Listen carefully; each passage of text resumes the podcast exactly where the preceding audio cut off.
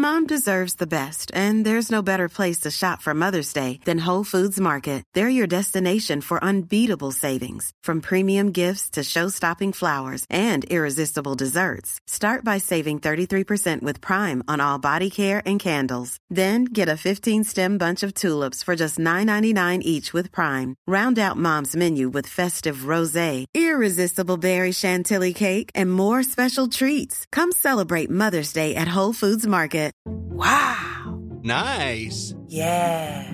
What you're hearing are the sounds of people everywhere putting on Bombas socks, underwear, and t-shirts made from absurdly soft materials that feel like plush clouds.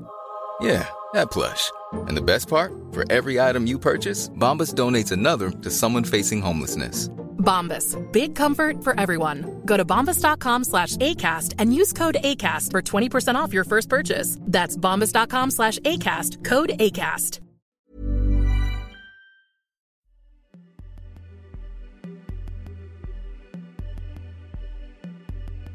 Hi everyone, Ione here, and I'm so excited to be presenting the second part of our brand new limited podcast series exploring modern identity. Made in collaboration with Monki, The Skin You're In explores what it means to be alive today and the biggest issues affecting our generation. This is the second part of our two part live series, and we sat down in Monki's London Carnaby Street store to discuss coming back together, the changes post lockdown, and creativity during this weird time. I am joined today by Maggie Matić and Kieran Yates. The former is a writer and researcher, and the latter is an amazing journalist. And I can't wait for you to hear this conversation. Enjoy! Hello, thank you, thank you. Thank you so much, everyone, for coming. I'm Ione. If anyone doesn't know, I run Polyester, and I'm, and I'm so excited to be here today with Maggie Matić and Kieran Yates. Would you like to introduce yourselves? Kieran first. Yeah, my name's Kieran Yates, uh, and I'm a journalist and polyester and Ione fan. And, And, uh, uh, and uh, I'm writing a book at the moment, so please buy it when it comes out. I'm Maggie Matić, also a polyester and Ione mega fan. I am a writer, curator, and researcher, and that's me. So I wanted to start. The theme is kind of like coming back together, but it feels as if that might not last for very long. So I'm happy to be with you all now. not to jinx anything, but I'd love to know kind of like how you both fared during lockdown in terms of like creativity and community, especially as like people I met you both like in real life before on the internet. So it's weird to think like now we're not doing stuff like that as much. So it's like, would I have ever met you? Who can say? I think it's hard because I think you do meet people online, but you can take your creative collaborations to the next level when you can then take that, you know, in person. But at the same time, I think one of the good things, and I know we've said it and said it, said it to death, but one of the amazing things about the pandemic, with all the suffering that came with it, the one positive was that it did allow us to figure out ways to actually harness that creative power without being able to connect and see each other IRL, you know. And um, I work a lot with researchers and artists, and when all of the archives and libraries and art institutions shut, we really had to think of ways to take programs online. And that had been something that we'd been talking about doing a lot in the arts, but hadn't really been forced to find really innovative ways of doing it.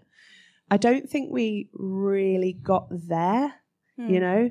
We could have pushed it further, and I think we will. I think there's still time for that, and I hope there's, you know, still a drive to do that. But yeah, I, I think that was one of the the positive things. You know, I started a lot of like coffee mornings and reading groups with researchers and things that felt really, really productive. And you can connect with researchers from around the world, which before I was maybe not as proactive about doing. So I think it had its benefits as well as its drawbacks, hmm. obviously. I think it. I think it also gave us an opportunity. Like, if probably, I mean, for most of us, pre-pandemic, we probably had a sense of how aggressive the pace of capitalism is, and sort of being productive, as sort of living within the, that structure. And so, even though I thought in the there were kind of like the first few months, just like dickheads on the internet being like Shakespeare wrote uh, King Lear in a pandemic, you know, that kind of like what an excellent time for us to all produce madly because we're at home. And I think that actually what was probably always going to happen was that there was this, there's been a lot of new conversations about the reverence of rest and the way in which we really create communities of care. Uh, and I think that that sort of Audre Lorde idea of um, caring for ourselves as acts of political warfare became such like became for me anyway, and, and for some of my friends, the narrative. So then it almost liberated me personally to be able to write outside of this idea that we, I have to be like producing, producing, and you know now I'm at home and you know it's it's it's the perfect time, you know all those all that kind of thing. And so um, I guess my hope is, I don't know if you guys have felt this, but like that it's it's kind of given me some time to really think deeply about community, whether that's neighborhood or online, and the way that you can engage with that when you're resting on your own terms. I think that's so interesting, like, especially because, well, actually, Maggie, you're not a freelancer, but we're both freelancers. And I've heard like so many, well, to me, they're horror stories. Maybe other people don't think so of like, oh, I have to go back to the office, but we got rid of the office. So now I'm working from a co-working space that I have to move around or I have to go to a Soho house. Like it's in their contract. They have to go sit in a private members club for a day and work on their laptop. Like, and honestly, how my point being is that it feels like you know, like the patriarchal overlord powers that be are really desperate for us to get back to the way things were before. Like, go to the office, do this, like, let's have all these pointless meetings in real life when Zoom meetings were amazing. Like, I never want to get rid of them. And now people are desperate to meet you in real life. Why? I don't, I don't need to have a coffee with someone I don't know. Like, we can do that on Zoom. It's amazing. It's a revelation. Do you think that's like part of like, I wonder why we're so desperate to get back to that when we did take such a long period of being like, we need to rest, like we need to, you know, recalibrate what working is or work life balance or whatever. Do you think it's just like a scaredness, like of capitalism collapsing, or do you think there's maybe like another reason as well? I think a lot of that is maintaining the structural order because that is the way in which society has been designed. So by design, we feel the urgency to return to work but not us, we're freelancers, but, but I hear like other people. Um, but it, you know, it's like, it's given us an opportunity. We know that the way that the current workday, the way that time is organized is based on the sort of industrial revolution workforce of a nine till five day, which just doesn't exist in the same way anymore. So it feels like this, this, this is the right time to have conversations about temporality in relation to work and in relation to ourselves because that just that doesn't work. That's that you know that doesn't work for women uh, entering the workforce or you know lots of different kinds of people who enter the labor force at large. Mm-hmm. So you know this kind of like sort of like maniacal like urgency to return to like the nine till five workday of the industrial revolution to me is like mad like you know but like i you know i don't want i don't i don't i don't want to engage with that and that, that you know i recognize that's a privilege too but I think we must resist it. yeah, totally. Couldn't agree more. I mean, it, yeah, I, I just to echo that, I think it is just a comfort. I think people find a sense of comfort in that, you know, neoliberal capitalist regime of getting up and going to work, feeling productive, like you've done, you've been a good agent of capitalism for the day and you can go home. I feel it hugely. I'm sure we all do, like that massive sense of guilt for resting or like shame for, for needing rest or time and respite. I try and fight that all the time. I think we all do because it's so, you know, entrenched. And it's obviously like a testament to, you know, how pervasive like capitalist realism is. We can't see any way out. We just think that this is how things have to be. And maybe we're afraid of what the alternative would be. Um, but yeah, you're so right in terms of how it's revolutionized how we view our day, our spaces, our bodies in, in good and bad ways. You know, I think we're now more fearful of social situations and and that's you know obviously a drawback but yeah for sure i think it's just that we're sort of creatures of comfort we're like little ants and we like following the routes that we used to following yeah when you've been doing it for a long time you you, you kind of recognize how much you accept that yeah. i love that though, i love those stories sort of like early 18th century stories of people from the north of england coming to london to resist time to resist the, the idea of a national time because obviously london had london time and Wait, were, what is London time? So like like as as in GMT. So there was a there right, was a okay. kind of like there was daylight savings time in the north that was based on the way that farmers mm-hmm. uh, organized their day, and then there was this idea of like you know because of the factories in London they roll it out, but there were all these like protests and people came and they were destroying clocks in the streets and they were like, fuck this. Like, we're not accepting this. we're not accepting this. And like, yeah, there's like, you know, sort of archives of people like taking hammers to watches and whatever. But the point is, is that like, you know, when there's an opportunity to challenge, you suddenly feel like, yeah, why am, why am I accepting this, this reality? Yeah, and like you were saying about the nine to five work week, like that was designed at a time when society was so vastly different from how it is now. It actually really doesn't work for us at all, you know, because most members of a nuclear family will go out and work, whereas it's not like one breadwinner and everyone else can stay at home doing the housework or whatever.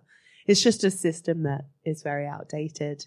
And it's a shame because this was a bit of an opportunity for us to reassess that. And I don't know if we have. Yeah, it's really interesting kind of seeing like this week the um, Netflix walks out walkouts in response to their comments of the Dave Chappelle stand up special. Is that what? Yeah, I don't watch stand up comedy. um, and like kind of seeing these American workers like walk out, it feels like something we're quite resistant to in the UK protest, especially over the last like, hmm, decade maybe.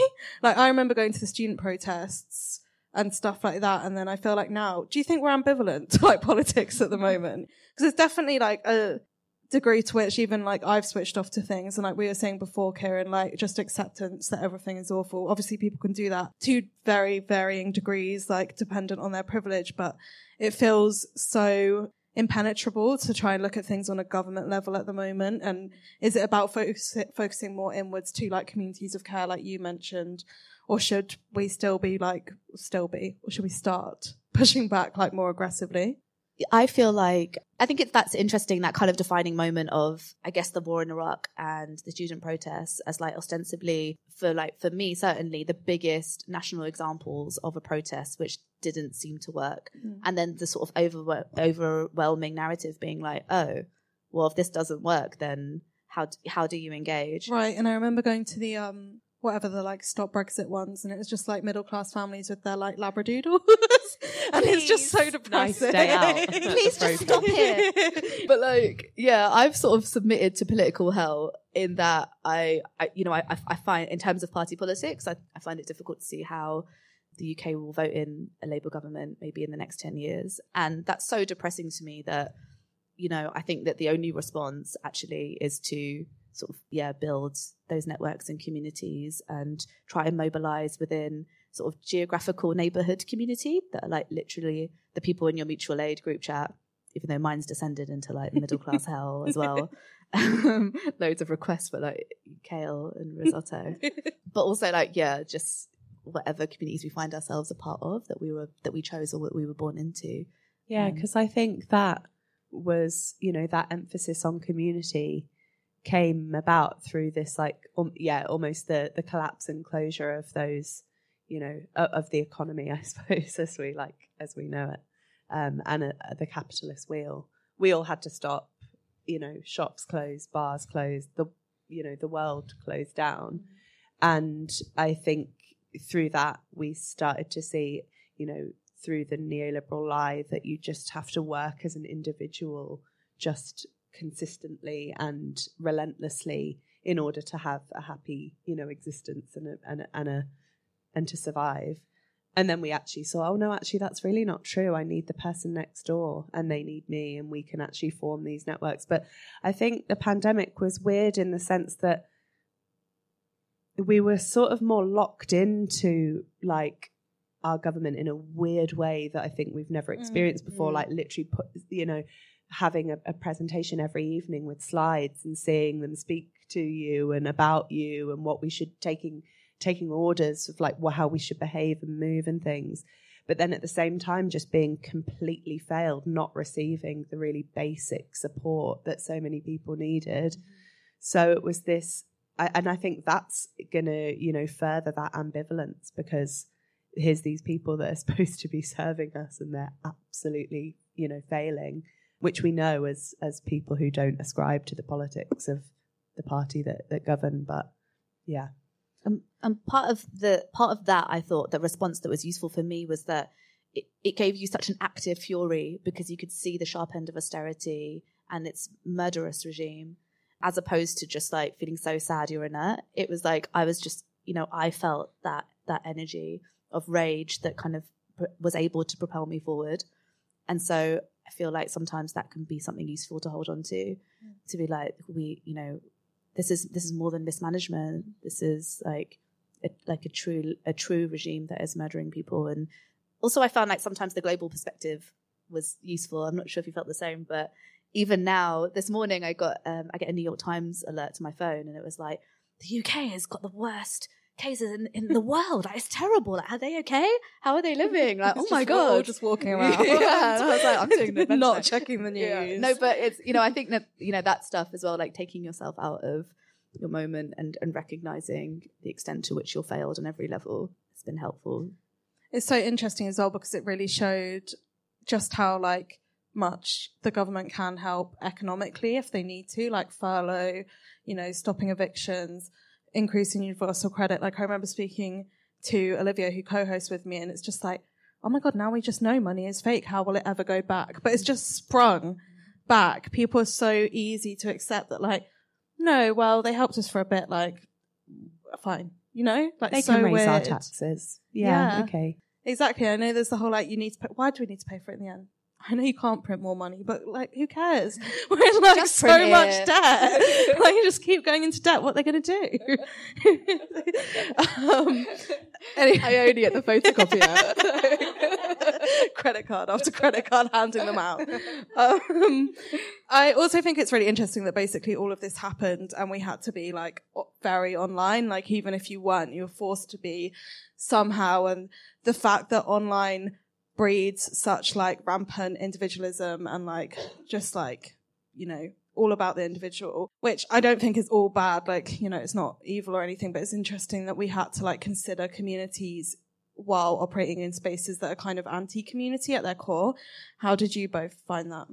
I find that kind of like relentless kind of commodification of of kind of influencer culture, let's say, or like some very specific cultures that exist online, like like like beyond egregious, like sinister. You know, the sort of this kind of. I mean, I, I know it's a simple analogy to make, but the idea of like you know getting thing, getting people to buy things that you haven't bought for yourself, or you know that kind of that that kind of like sponcon matrix of doom.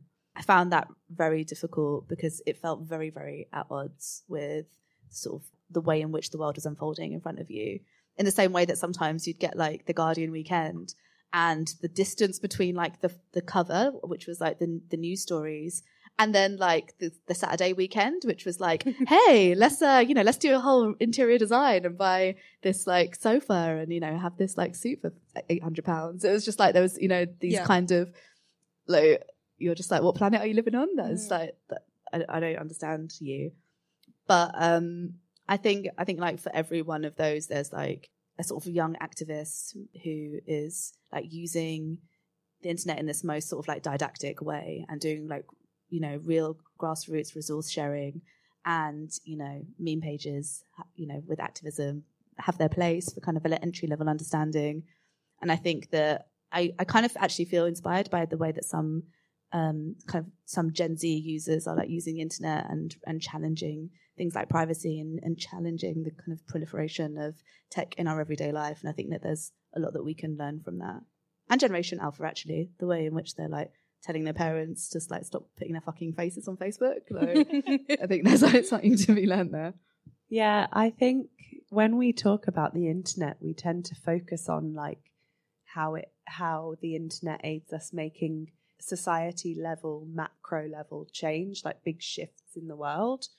And that of course is a really significant and important discussion. But I think and I think at that level it's probably not doing as much benefit as it is maybe harm, but you know, questionable. Um, but I think I'm maybe more interested in those like small individual or community level interactions that can find a home online in like closed groups or forums, even group chats, like the polyester dollhouse hmm. group chat, like those spaces I think are actually where more productive work can get done and hmm. information can be shared. You know, agendas can be moved on and pushed on a little bit more. And then I do think that can have like a maybe a macro level, like a big society level shift. But for me, I, I think we don't talk about that enough, like even just supporting your friend, you know, one on one, or like, I don't know, trans people sharing information about doctors or healthcare providers that they've experienced that are good or bad. I think those things are, that I, I feel those things are still significant. We don't talk about those enough. And so when I think about online, particularly through the pandemic, I think I think that's where more productive work happened, maybe.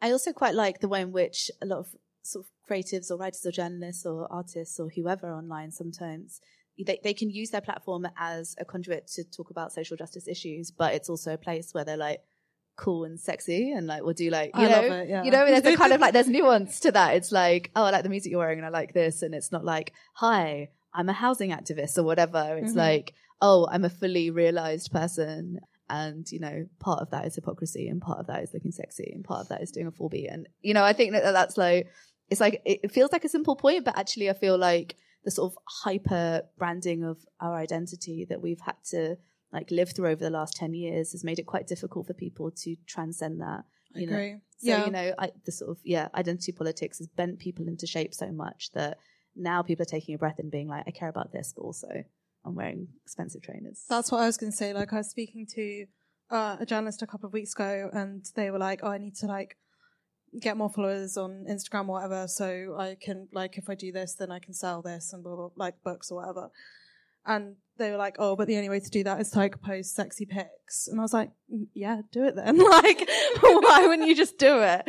And they were like, "Oh, it's annoying." And I was like, "Well, I do it. Do you find me annoying?" They were like, "No." I was like, "Exactly. So just do it." Like, I feel like, I mean, they're probably lying to me, but still, it like doesn't matter. this is how you're going to single-handedly save journalism exactly by telling Get your everyone to out. post their tits on the internet.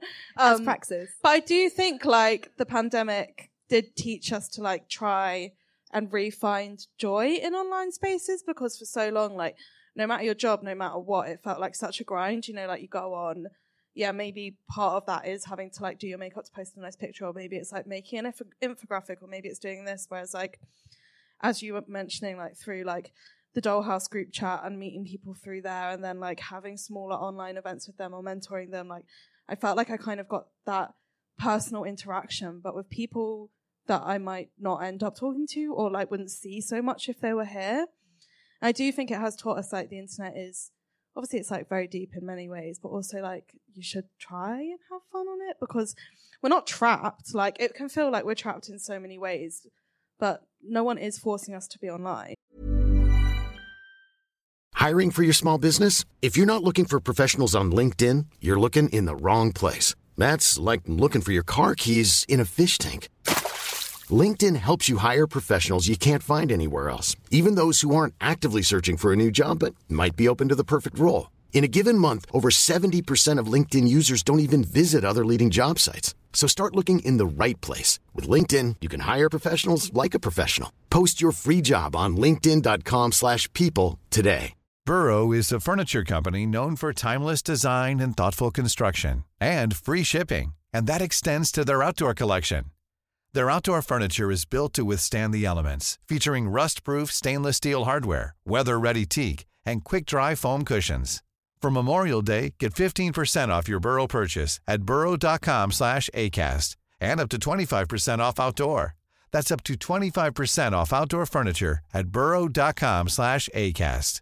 Hey, it's Ryan Reynolds, and I'm here with Keith, co star of my upcoming film, If, only in theaters, May 17th. Do you want to tell people the big news?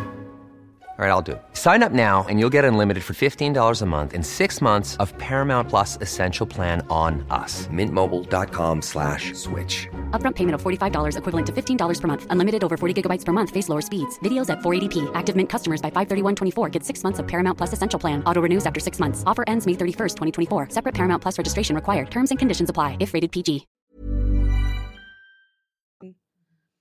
Obviously, it feels very necessary, but if you're going to be there, then I do think it's important to be like fairly uninhibited, as long as obviously you're not like problematic or very bigoted or whatever. They should be very inhibited. but if you're just posting shoe pictures or selfies or your nice opinions, then I don't see the problem. Nice opinions only online. yeah, but it's that's about celebrating your agency. You know, Mhm. celebrating your agency to be like, yeah, I, you know, I, I'm not gonna just kind of, I don't know, like you know, post traumas mm. online, you know, because there might be a sort of an interested brand or there's an opportunity to commodify. But by saying, actually, this is on my own terms, and I might turn off the comments or I might do that, but you know, I think that I think that that's. I don't know if the conversation is changing or we're just having the conversation right now. but, but either way, that, that feels like a sort of a more wholesome and holistic way to step into joy. Yeah, Maggie, you did your PhD on like fourth wave feminism and that kind of like going into capitalism or the you were there on the crest of it kind of. What do you think would be different about your PhD if you're like starting it or in the middle of it now? Um, well, I started it six years ago, or maybe seven years ago now. So, obviously, so that was in 2015. I started it, um, and I had the idea for it in 2014, where I feel it, it still was just coming into like fashion. You know, it was like it was moving into those spaces of like becoming a buzzword in like branding and ad campaigns and things like that. So yeah, I kind of like followed that sort of journey through the four year period of doing my PhD. Now I would probably be able to look more at the impact of that. Whereas I was kind of just actually charting what was happening.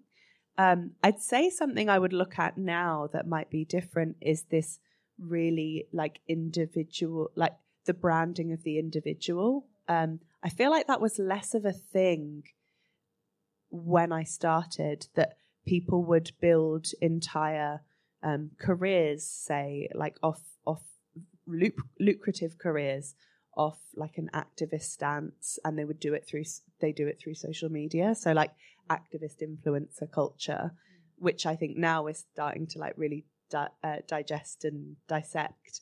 That And wasn't die. as much and slowly kill. Um, but but that wasn't as much of a thing back then. I don't think.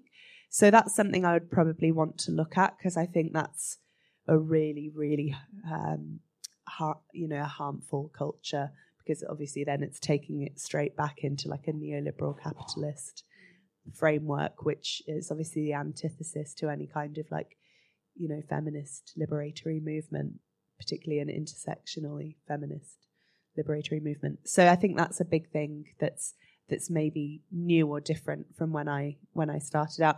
And I also don't even know if the term fourth wave feminism ever worked or if it was ever helpful, what it really captured, which is something I go into in my PhD. And I don't know if now we're in a new wave or we might be entering into Or do you think we're wave. entering like post another post feminist wave? Yeah, possibly because um, I don't know if it got eaten up and spat out, and now people sort of feel like it's a bit trite to, you know, be be using some of that, like you know, feminist slogans or language. I think they do, and I think that's a shame because so many, you know, so much of that.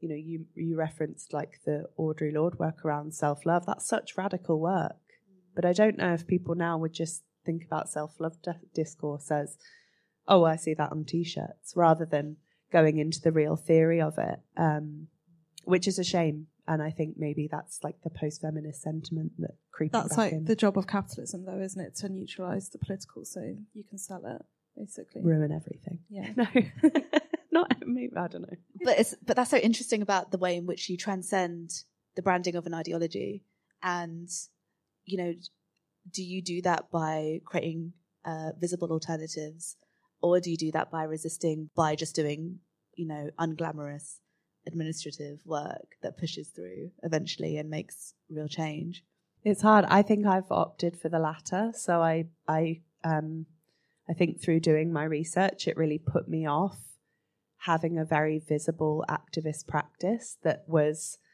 channeled through like my social media. I still use my social media in like political ways, but um, I'd say my my true like whether I would call myself an activist or not is debatable, but it is through that administrative you know, labor that I do in my job as a curator or as a researcher, you know, and and maybe you feel you do that through, you know, your journal journalism and ju- through your journaling practice. um, my diary yeah.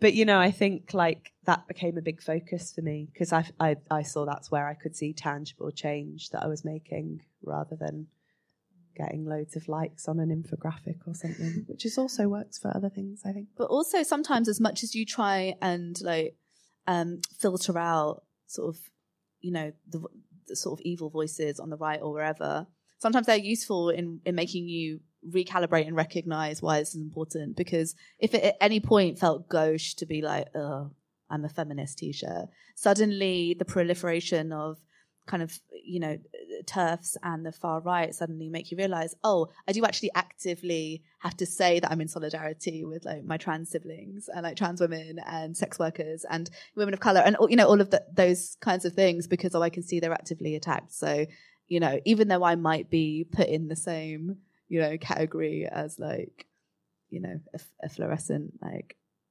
feminist babe t-shirt girl it's okay you know those things are okay sometimes but no i agree it, it can be I think the whole thing, like you were saying, that's the job of capitalism, is it isn't it? Like to recuperate these phrases or these words.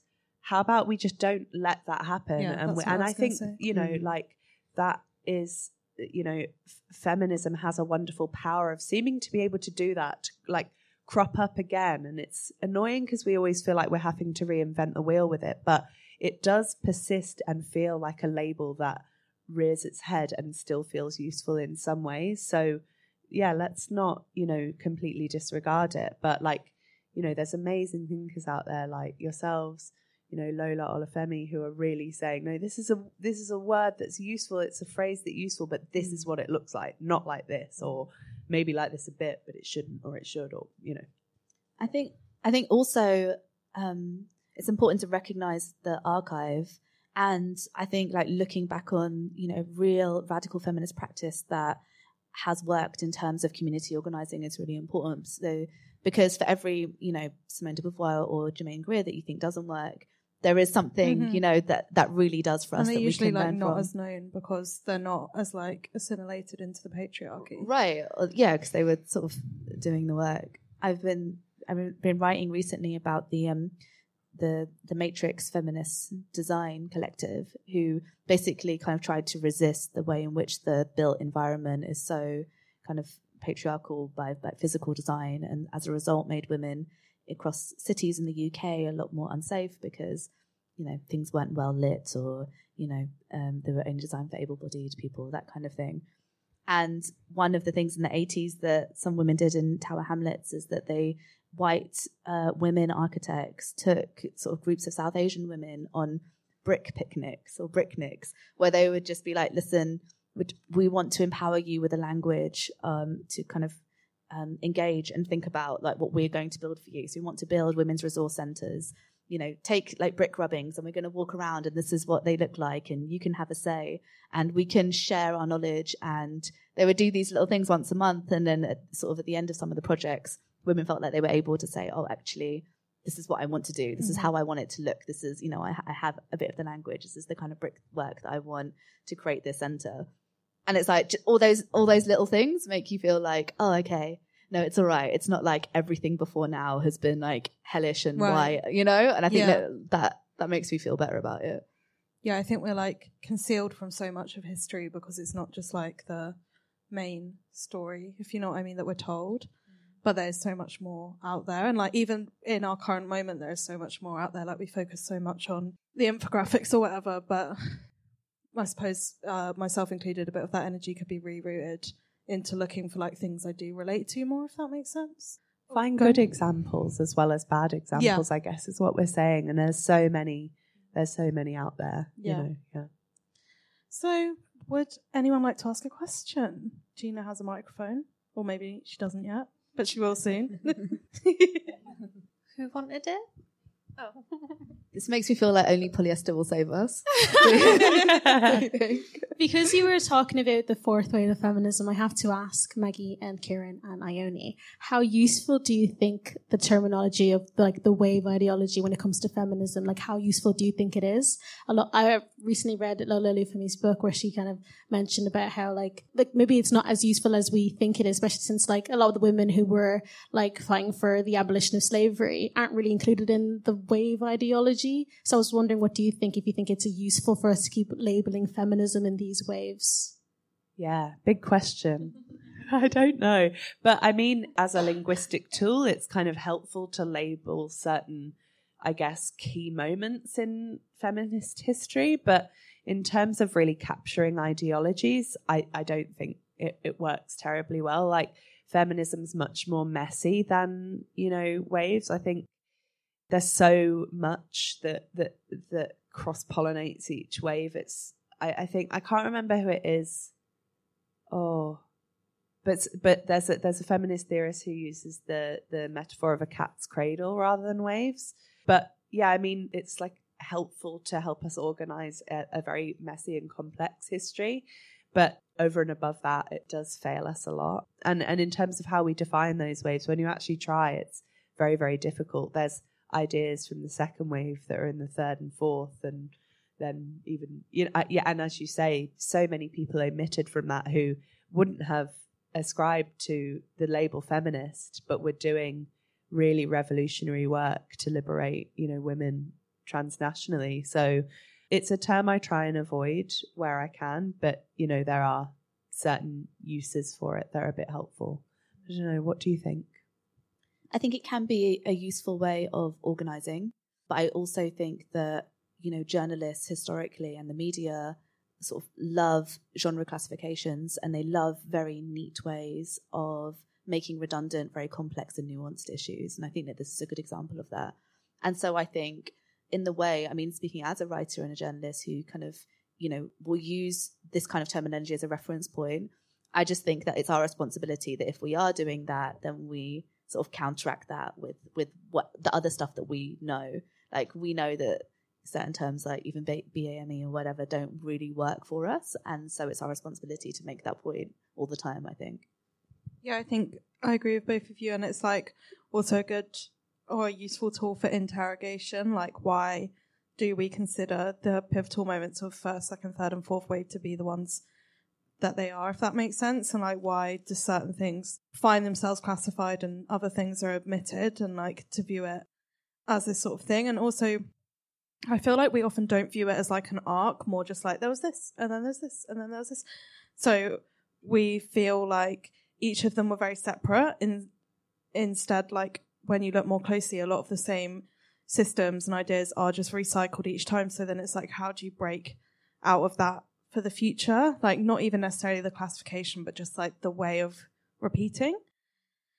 And that's about all I have to say on that. it's a great question though, and I think like you could have a whole evening discussing that. Maybe we should sometime. Maybe we should do it. Thank you guys. Um, I really like the opinions that you guys shared across social media to activism to all sorts of things that we kind of witnessed over the past year. And obviously, recently we witnessed a time where both Facebook and WhatsApp and Instagram went down for a bit, and we thought, oh my gosh, the world was going to end, but came back like after a few hours. Um, and I was kind of thinking throughout this talk, um, over time, do you think social media would be forever, or do you think that there'll be a time where we're going to go back to I guess, you know, reading the papers or I guess living a life without social media. And obviously it's such a good tool again within activism and such and so many other things. But do you think that social media is forever? Um, I think it should be because like as Maggie kind of mentioned at the beginning of this panel, like over the pandemic, so many like disabled and chronically ill people and people that like can't necessarily or aren't able to necessarily like contribute to certain situations or whatever, like it opened up a lot. And I think we need to try and view social media as like expansive and not limiting because in like the timeline of history, it's still so new and it's already so bad. like there's so many bad things about it, like who owns it, the way it is restrictive and limits us and censors people and, you know, does all these things is like controlling the governments. Like it seems impossible already to penetrate those systems, but like there must be ways. It's a shame, just you know, like speaking for myself and these two here, like we're not coders, so we can't solve the problems ourselves today. But Yeah. if anyone is a coder or But- an investor, then we'll make a new social media. yeah, and something else in Bitcoin. I think I think like those kind of questions are really questions about um, accessing the radical imagination. You know, really, it's about reimagining what a world could be like with you know new and creative approaches and ethical approaches to social media. I think that it should exist, but th- there is absolutely no way that it can sustain itself with exist- existing in its its current form. So all of the kind of conversations that we have across creative worlds and media and tech and politics, I think that needs we have to understand those connective threads because that is going to take us to a place where you know the sort of these subsequent generations are not going to sort of suffer. Although, as I'm saying that, I'm like, no, that maybe influences or just you know they they'll survive the nuclear attack. Honestly, sometimes it does feel like that though. Maggie's praying that Molly-Mae does. Listen, we stand Molly-Mae in this house, okay? And Stacey Solomon, national hero. Oh my God, I love her so I know. um, but I think it's such an interesting question. And I was speaking to a friend about it recently because we were speaking about how wholesome, I don't know if it technically is social media, but like how wholesome it all was when we just started out. Like we were talking about Piczo and. awesome, but quite bad, Maggie. Like you could get nonced within five minutes. Yeah, very true. Very true. But like, and MySpace and how there was more of a focus on like music or writing. Or like, I remember I used to publish horrendous poetry on like Pixel or whatever. But like, I think maybe now there's like this, uh, this shift to like very image based, you know, visual culture on social media. I think that that has a lot to answer for, and I think we that might be what we reject and move away from. Like, I actually don't even know if we might get to a point where like legislation is brought in against like I don't know photo editing or what can and can't be shared. Like, we're more heavily censored, and then we have to go back to like sharing Kate Nash songs on. Obviously not Kate Nash, um, but you know, like I don't know if the the visual focus of social media might be something that we move away from slightly. I kind of hope so, but yeah, I certainly think it will it will continue, but it might just look very different. I think also there are moments of human respite of making, and like you know we've seen that with like zine booms and publishing booms, sort of globally, and the way that that works, and the way that people you know want to crochet and make, and th- and those things. And I'm sure you know that in your respective worlds that you know that's that's always a driver, and you know perhaps there's something about sort of encouraging those waves to to be able to maintain themselves when they do happen because often as we know with publishing it's like there'll be a boom but it's not that everybody's not interested in it it's that the resource doesn't mean that they can continue so Thank you for your question. Thank you. Anyone else? Hello.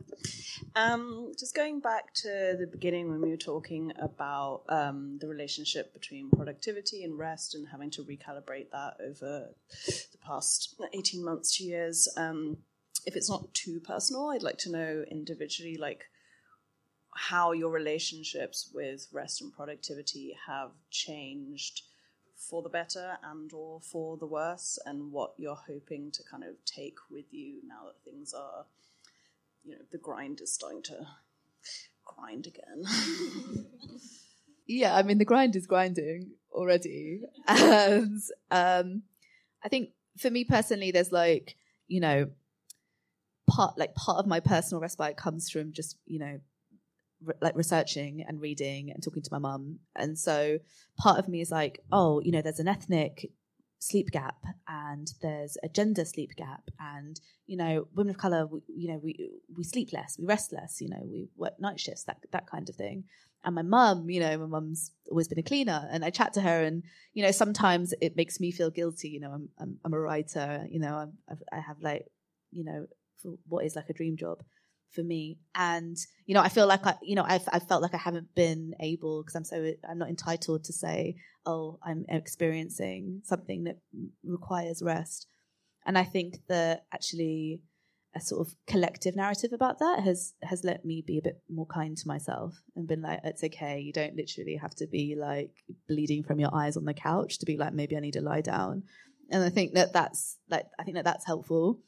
And yeah so like dancing and like allowing myself to just like do those things and be like oh okay. You know and res- and like research shows i think it takes like up to 3 months to recover from burnout. You know it's like these things we have to approach it with reverence you know that's that's the only way that you can move through it. So yeah i've tried to do that and like yeah i listen to ione and podcast and like you know i just you know those sorts of things. You like find your network of people that calm you down and enable you to step into joy and read a little bit and that's helped me. I think, I mean, having a slightly different experience of working like a nine to five, um, one thing I've found really helpful is not feeling that sense of like going back to what we were talking about at the beginning, I suppose, that being tethered to like an eight hour working day, that I can actually be as productive in four hours as I am in eight hours sometimes, particularly, you know, if I'm having a good you know day of flowing through my tasks or whatever. Um, but also that like being able to work from home or work flexibly has allowed me to actually do really basic things for myself that I wasn't doing before like cooking a nice meal in the evening that nourishes my soul or like doing an hour of exercise or listening to an hour of something or taking the dogs out you know like things that I didn't have time for because I'd leave at 8 and get home at 8 you know so I think that's been a massive thing that I'm going to really, really try and protect, especially as someone who lives with a chronic mental illness. Like that, that was just absolutely decimating me, and I just didn't really see, you know, how how much. And I think the the good thing that I've noticed through, I mean, I work in the arts, but and, and maybe it's unique to that sector, but that it does feel like there's more of a understanding that we can work productively and flexibly. Um, and so I'm going to really, really try and safeguard that because it's been uh, a bit of a, a, revolution for me, and I think it's so important that we we all do that. Even if you're freelance, you know, making time for that is so important. Can I just quickly say as well on the on the last podcast that we did together, one of the things that you said which really stayed with me because I was I was saying, oh, it's so annoying that I've like writing is my hobby and I've like monetized it, and like you were like yeah, but you don't have to monetize all your hobbies. Like you can have other hobbies. And it was like, oh, yes, we're, we're kind of, we're living in a moment where it feels like, oh, I just, you know, I just joined this like dance workshop and I'm going to write a piece about it for Refinery 29 or whatever.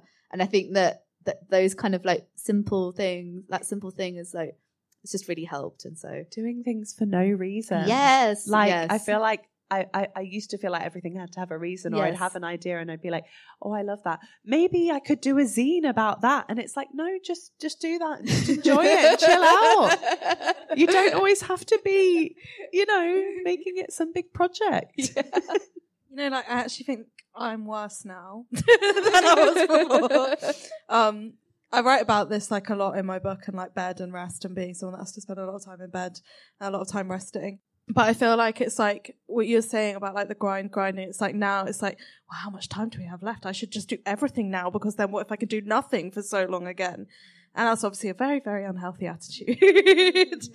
but I do hope like this idea of rest has permeated like culture in a wider way. And like, as I touched on in the beginning, I worry that it's just going to like ping back and everyone's going to be like, you know, burnt out, even though we are already burnt out, like emotionally, but then also with work, it would just be like too much. Um, but Kieran's note is nicer to end on because that was very positive. So let's, um, my note was shut up about the things you like. Mine was everything is bad. um, so let's stop there. Um, thank you all so much, everyone. Thank you so thank much, you. and thank you to Maggie thank and Kieran. Thank you both for joining me, and thank you for everyone that came to the live recordings. It was so much fun. And thank you to Phil Florist, who did an amazing workshop with us afterwards, and also Ace and Freak for providing drinks. We will be back on Monday with another Sleepover Club episode, and I can't wait to see you then. But for now, thank you again to Monki for partnering with us on this podcast. It is so much fun to do. Thank you to Olivia for editing this episode. Thank you to Gina and Gina and Grace and Halima and Charlotte and Eden and Clarissa. Bye.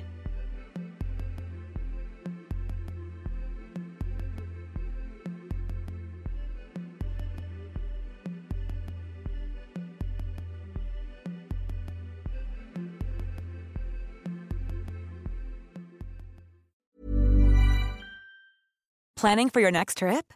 Elevate your travel style with Quince. Quince has all the jet setting essentials you'll want for your next getaway, like European linen, premium luggage options, buttery soft Italian leather bags, and so much more. And is all priced at 50 to 80% less than similar brands.